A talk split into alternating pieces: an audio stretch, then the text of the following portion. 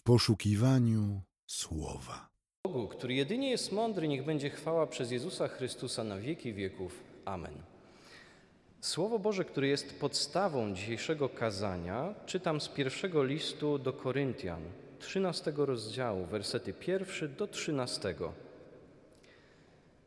Jeśli mówiłbym językami ludzi i aniołów, lecz miłości bym nie miał, stałbym się jak miedź brzęcząca lub cymbały brzmiące. I jeśli miałbym dar prorokowania, znał wszystkie tajemnice oraz całą wiedzę, i jeśli miałbym taką pełnię wiary, aby góry przenosić, lecz miłości bym nie miał, byłbym niczym. I jeśli rozdałbym ubogim wszystko, co posiadam, a ciało wystawił na spalenie, lecz miłości bym nie miał, nic bym nie zyskał. Miłość jest cierpliwa, pełna życzliwości. Miłość nie zazdrości, nie przechwala się, nie unosi się pychą, nie jest bezwstydna, nie szuka swego, nie wybucha gniewem, nie pamięta złego. Nie raduje się z niesprawiedliwości, ale raduje się prawdą. Wszystko znosi, wszystkiemu wierzy, we wszystkim pokłada nadzieję, wszystko wytrzyma. Miłość nigdy nie ustaje. Natomiast proroctwa przeminą, dar języków zaniknie, wiedza przeminie. Cząstkowe bowiem jest nasze poznanie i cząstkowe nasze prorokowanie. A kiedy nadejdzie pełnia, przeminie to, co cząstkowe. Gdy byłem dzieckiem, mówiłem jak dziecko, myślałem jak dziecko, rozumowałem jak dziecko. Kiedy zaś stałem się mężczyzną, zaniechałem tego, co dziecięce. Teraz bowiem widzimy niejasno, jakby w zwierciadle. Kiedyś ujrzymy twarzą w twarz. Teraz poznaję cząstkowo, ale kiedyś poznam tak, jak jest zostałem poznany. Teraz więc trwają wiara, nadzieja i miłość, te trzy, a z nich największa jest miłość. A Ciebie, Boże Ojcze, prosimy, niech Twój Duch Święty wykłada to słowo dla nas i nam pomaga przetłumaczyć je na język naszego codziennego życia. Amen.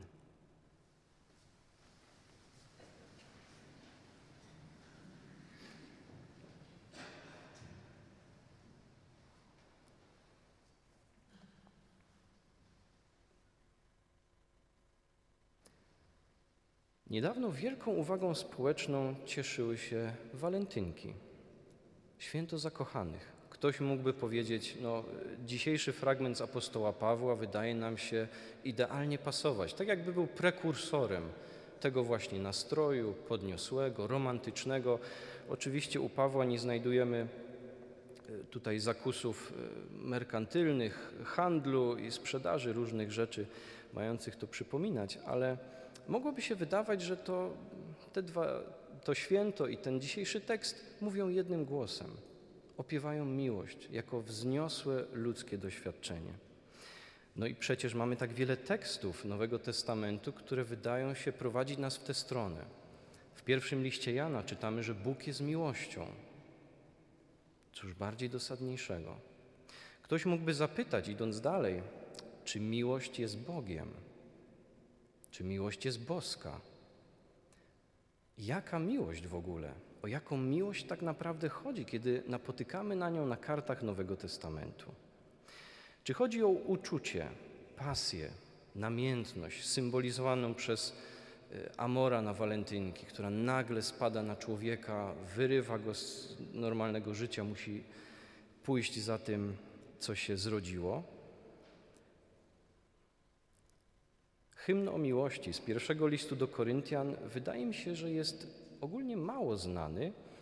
Najczęściej chyba pojawia się w kontekście ślubów, kiedy przy na przykład oprawie, pięknej oprawie muzycznej, smyczkowej jest odczytywany, podniosły sposób, w ckliwej atmosferze, wyciskając łzy i wszyscy zachwycają się na tym wzniosłym ideałem miłości. Ale czy o to chodzi? Czym jest hymn o miłości z pierwszego listu do Koryntian? Ten hymn jest czymś zupełnie, zupełnie innym. To jest bardzo surowa krytyka chrześcijan w Koryncie. To nie jest odmalowanie wzniosłego ideału miłości. To jest pokazanie chrześcijanom z tego portowego, starożytnego miasta, że idą w zupełnie innym kierunku niż powinni iść. Paweł odmalowuje im metę, zupełnie inną drogę. Pokazuje, popatrzcie, jak jesteście daleko. Zupełnie nie to, co najważniejsze, cenicie wysoko. Potrzeba przeorientowania życia. I ten tekst, ilekroć się go czyta, przytacza, także każdego i każdą z nas ocenia, konfrontuje z ważnymi pytaniami: na czym budujemy nasze życie? Co jest najważniejsze? Czy jest może tak, że to, w co inwestujemy tak wiele czasu, energii, siły, jest złudne, bo brakuje w tym tego, co najistotniejsze? Pierwszy list do Koryntian jest listem fascynującym. Daje nam najlepszy wgląd w życie wierzących w latach 50. I wieku naszej ery. Problemów, które gdyby je zebrać razem, muszę powiedzieć, że nie wiem, czy chciałbym być duchownym w takiej, w takiej parafii, w takiej wspólnocie, bo skala problemów była naprawdę spora. Ilekroć się sięgnie do tego listu, można sobie y, to dobrze wyobrazić. Korynt był miastem portowym stolicą prowincji Achai. Przeżywał wtedy rozkwit. Sam list jest dosyć długi, stąd, stąd daje nam tak dobry wgląd. I wspólnota, która tam powstała, powstała, tak nam to odmalowują dzieje apostolskie, na skutek działalności apostoła Pawła, składała się z wierzących bardzo różnych stanów, wykształconych i zupełnie prostych ludzi, niewolników i właścicieli niewolników, mężczyzn, kobiet, których dzieliło mnóstwo rzeczy. I w tym początkowym okresie rozwoju Kościoła to było jeszcze otwarte, jaką wspólnotę tworzyć, jak ona ma żyć, jak ona ma funkcjonować. Wspólnota braci i sióstr w obcym kontekście, kontekście politeistycznym świata grecko-rzymskiego, gdzie propaganda cesarska była wszechobecna. Jak ma żyć ta nowa wspólnota? I to, na co napotykamy w tym liście, to wielki problem z jednością. W zasadzie temat, który Kościołowi towarzyszy od samego początku. Jak zachować jedność? Tam już napotykamy na cztery, trzy albo cztery wyraźne frakcje, które się zwalczają i nie są w stanie podać sobie ręki, bo każda uważa, że ma swojego nauczyciela, swoją grupę. Napotykamy na poważne pytania dotyczące etyki seksualnej, na chaos y, na niedzielnych nabożeństwach. Nasze nabożeństwa z wyraźnym układem są bardzo grzeczną wersją. To, co napotykamy w Koryncie, y, może przypominać bardziej to, co dzisiaj kojarzymy z takich wspólnot charyzmatycznych, gdzie mamy proroków, y, mamy wygłaszających różne mowy objawieniowe, mamy ludzi rywalizujących ze sobą. Kto jest w stanie w bardziej wyszukany, niezwykły, uduchowiony sposób wybić się? kto jest w stanie jakim, w jakie miejsce się wpisać. I powstawał z tego wielki chaos. I właśnie hymn o miłości jest komentarzem do tego chaosu. Co tak naprawdę powinno być kluczem, co powinno być spoiwem wspólnoty wierzących, wspólnoty braci i sióstr. Jest umieszczony pomiędzy rozmową, czy takim e, rozprawą o tak zwanych charyzmatach, czy darach duchowych, które no ilekroć czytamy, brzmią dla nas dosyć obco.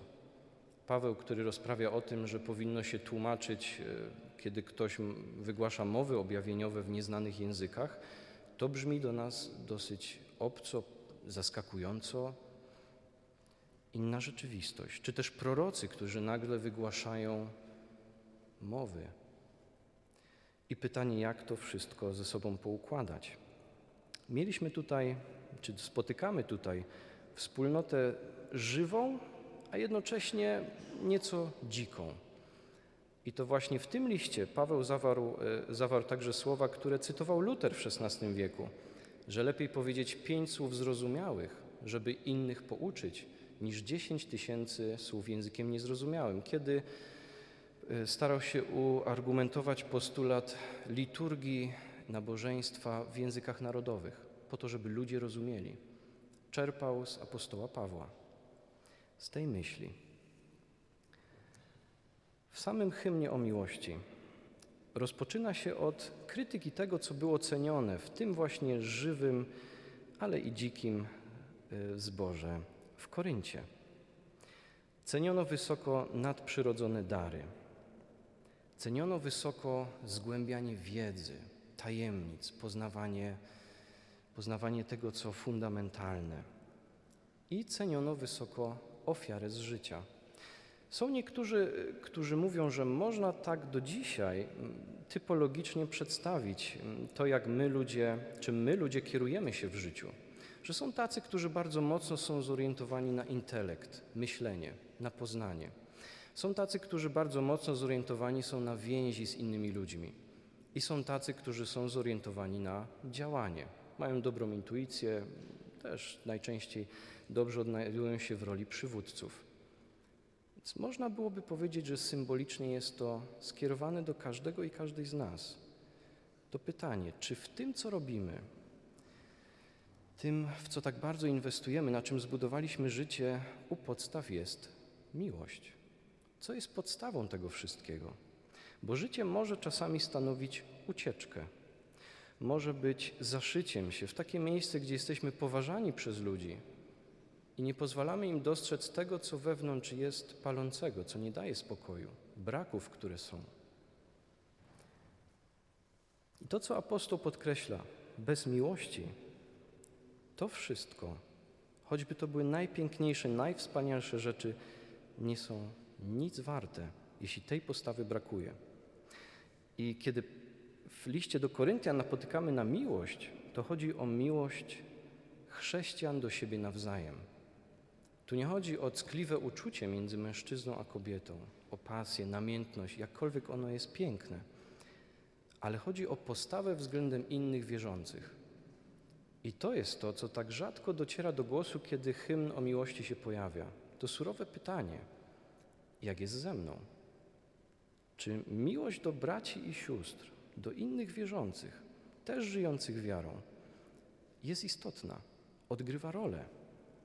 czy też brakuje jej. Po ludzku wydaje się to często dziwne. W tym samym liście jest mowa o głupocie krzyża, o tym, że Boże działanie w świecie wydaje się zaskakujące. Że chrześcijanie, którzy w Koryncie mieli głosić, mieli być żywymi, żywym świadectwem Bożego działania, w większości byli ludźmi prostymi, którymi pogardzano. Paweł szuka w tym pewnej drogi Bożego działania, tego, że Bóg w ten sposób upokarza to, co po ludzku wielkie, to, co po ludzku wspaniałe. Bo przesłanie o krzyżu jest trudne, nie jest niczym łatwym. Dla nas jest oswojone, bo często się z nim spotykamy, jest utrwalone, ale ono jest naprawdę twardym, twardym chlebem do zgryzienia. Pewien rekolekcjonista podzielił się refleksją, niestety nie udało mi się odnaleźć jego dokładnego imienia i nazwiska. Podzielił się swoją refleksją, mówiąc o tym, że jako ludzie uczymy się w życiu przeróżnych rzeczy. Musimy wyuczyć się zawodu, musimy wyuczyć się całego szeregu umiejętności, zdolności, żeby odnaleźć się w świecie. Ale tak rzadko zauważamy, że kluczowe przecież do bycia człowiekiem jest nauczyć się kochać i być kochanym. Bo zakłada się, że to powinno przyjść samo z siebie. To każdy powinien wiedzieć, co to znaczy, jak, to, jak praktykować, jak wrastać w tę postawę. Coś jest w tym smutnego, że często kluczowych rzeczy, najistotniejszych dla życia człowieka, nie przekazujemy, nie uczymy. Brakuje ich. W dalszej części hymnu odmalowana jest miłość jako droga. Te wszystkie słowa, to jest czwarty do siódmego wersetu, miłość jest cierpliwa, pełna życzliwości i tak dalej, i tak dalej. Tu jest odmalowany pewien cel, cel, do którego należy dążyć, według myśli Pawła. Kierunek, w którym powinno się szukać, szukać Bożego działania w swoim życiu. I wreszcie hymn kończy się pięknym zarysowaniem już tego, co ostateczne, tego, co sięga granic ludzkiego życia. Tak teraz słyszymy dzieci, Paweł sięga do końca tutaj życia, pisząc o tym, że widzimy jakby przez zwierciadło, niby w zagadce, że całe nasze poznanie, jakkolwiek nie byłoby piękne, wspaniałe i wielkie, to jest zaledwie odprysk tej rzeczywistości, w którą jesteśmy włączeni w Chrystusie. Wiele osób uczy się tego hymnu na pamięć. To jest bardzo, bardzo dobra praktyka, tak żeby jego słowa towarzyszyły i prowadziły w zadawaniu sobie pytania o to, czym się kieruje, co jest podstawowe, co jest najważniejsze. I wracając do pytania z początku, o co chodzi z tą miłością? Dla pierwszych chrześcijan definicją miłości jest postawa Chrystusa, Jego śmierć i zmartwychwstanie. To jest definicja miłości. Tak jak w tych znanych słowach z Ewangelii Jana, że tak Bóg umiłował świat, że Syna swego jednorodzonego dał, aby każdy, kto w Niego wierzy, nie zginął, ale miał życie wieczne. Tam jeszcze u Jana jest to piękne, że chodzi o świat zbuntowany, wrogi, nienawidzący Boga. Taka miłość jest faktem, nie jest uczuciem. Zresztą trudno byłoby zmuszać się, idąc w duchu wezwań Chrystusa z kazania na górze, zmuszać się do uczuć względem wrogów, tam gdzie mamy wezwanie do miłości nieprzyjaciół. A kiedy chodzi o zmianę postawy, o to, żeby modlić się o tych, z którymi mamy bardzo napięte relacje, żeby nie odpłacać złem za zło, żeby przerywać łańcuchy pielęgnowanej, czasami przekazywanej e, z pokolenia w pokolenie wrogości. To jest coś, co wymaga decyzji, czynów, działania i pociąga za sobą zmiany.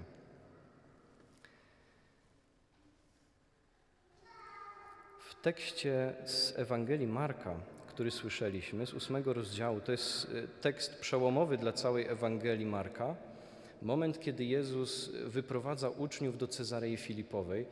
Przed nabożeństwem zastanawiałem się, jaka mogłaby być nasza paralela, ale dajmy, dajmy na to, że Jezus nauczający w Warszawie nagle bierze uczniów do Gołdapi. Gdzieś na samą granicę właśnie Polski, żeby objawić im tajemnicę. Tak opowiada Marek o misji Chrystusa. I mówi im, Mesjasz będzie cierpieć. I to jest przerażające dla uczniów. Dla nich Mesjasz miał być izraelskim herosem. Wygra, wypędzi Rzymian, zbuduje nowe królestwo, silna armia. To, czego po ludzku byśmy oczekiwali. I nie chcą się z tym pogodzić, że ta droga to droga przez cierpienie.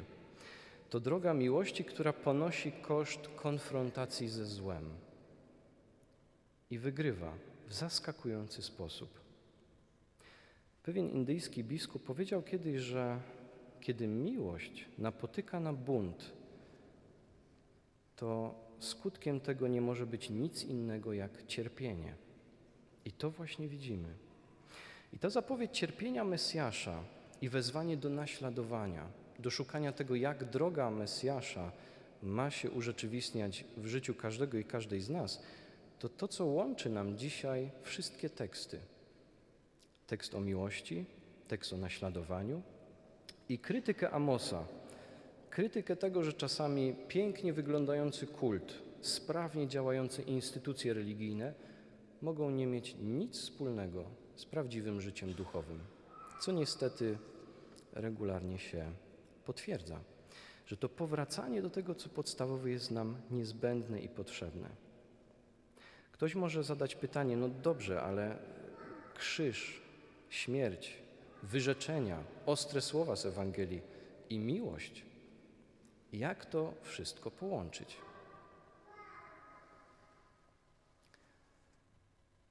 W tym obrazie kluczowe jest to, że wierzący oddychają już nową rzeczywistością. Nową rzeczywistością, która zmienia perspektywę na obecne życie. Krzyż Chrystusa, jak wspomniałem, wyśmiewa ludzkie wartości.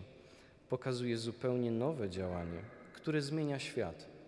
Przez głupie głoszenie, to słowa Pawła, przez głupie głoszenie, głupie przekazywanie Ewangelii o Chrystusie.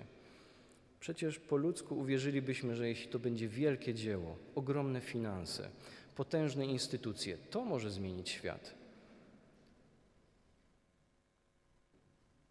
A nie proste przekazywanie przesłania o Chrystusie, wzywającego do zmiany życia. I wreszcie to wszystko prowadzi do podstawowego pytania dla nas wszystkich: gdzie jesteśmy jako parafia, jako wspólnota braci i sióstr? W obrazie z listu Koryntian Kościół to ciało Chrystusa, to ci, którzy są częścią nowej wielkości.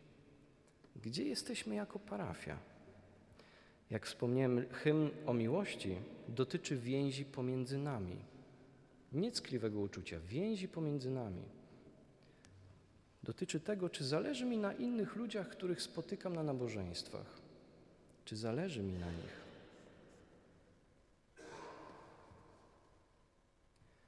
Może jest tak, że przychodzę głównie karmić swój głód, a inni ludzie są mi obojętni, są niepotrzebni, przeszkadzają. W takim momencie apostoł Paweł i jego hymn o miłości powinny nam wiercić dziurę w brzuchu, nie dawać spokoju, zdawać pytanie, czy to nie jest za mało? Czy jednak zaspokajanie duchowego głodu nie powinno prowadzić do zmiany postawy wobec innych? I oczywiście nie idealizuję tutaj. Wiadomo, że jak w Koryncie, jak i, tak i w każdej parafii, każdej wspólnocie w danym czasie mamy napięcia, konflikty, problemy, wyzwania. One są zawsze. Gdzie są ludzie, tam je mamy. Natomiast decydowanie się na szukanie drogi miłości, która ma łączyć wierzących ze sobą, jest czymś, co zmienia zupełnie, zupełnie obraz Y, obraz parafii, obraz wspólnoty wiary. Pamiętam, że kiedyś, kiedy miałem y, być kilka lat okazję stypendystą w południowo-zachodnich Niemczech, stałem z, z żoną, byliśmy razem przed wyborem parafii i zastanawialiśmy się, jakim kluczem je wybrać. Czy najpiękniejszy kościół, czy najpiękniejsza oprawa, ale powiedzieliśmy nie. Kluczem dla nas będzie to, czy widzimy między ludźmi w tej parafii więzi, czy ludziom nawzajem zależy na sobie.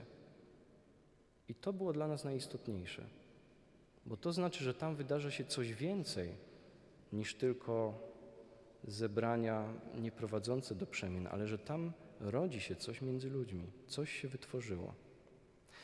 I drodzy, życzę Wam i sobie, żeby ten hymn, te wezwania, które dzisiaj słyszeliśmy, zachęcam też, żeby do tego hymnu z pierwszego listu Koryntian 13 rozdziału na spokojnie jeszcze dzisiaj wrócić.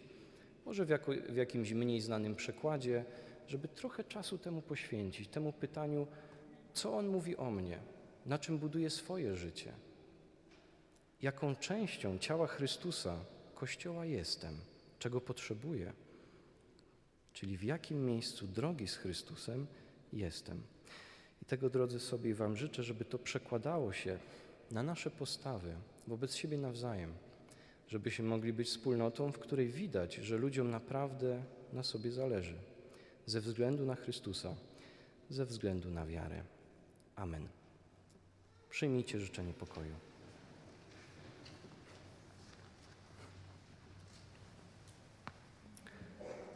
A pokój Boży, który przewyższa wszelki rozum, niech strzeże naszych serc i myśli w Jezusie Chrystusie, Panu i Zbawicielu naszym. Amen. Więcej materiałów na www.trójcawaw.pl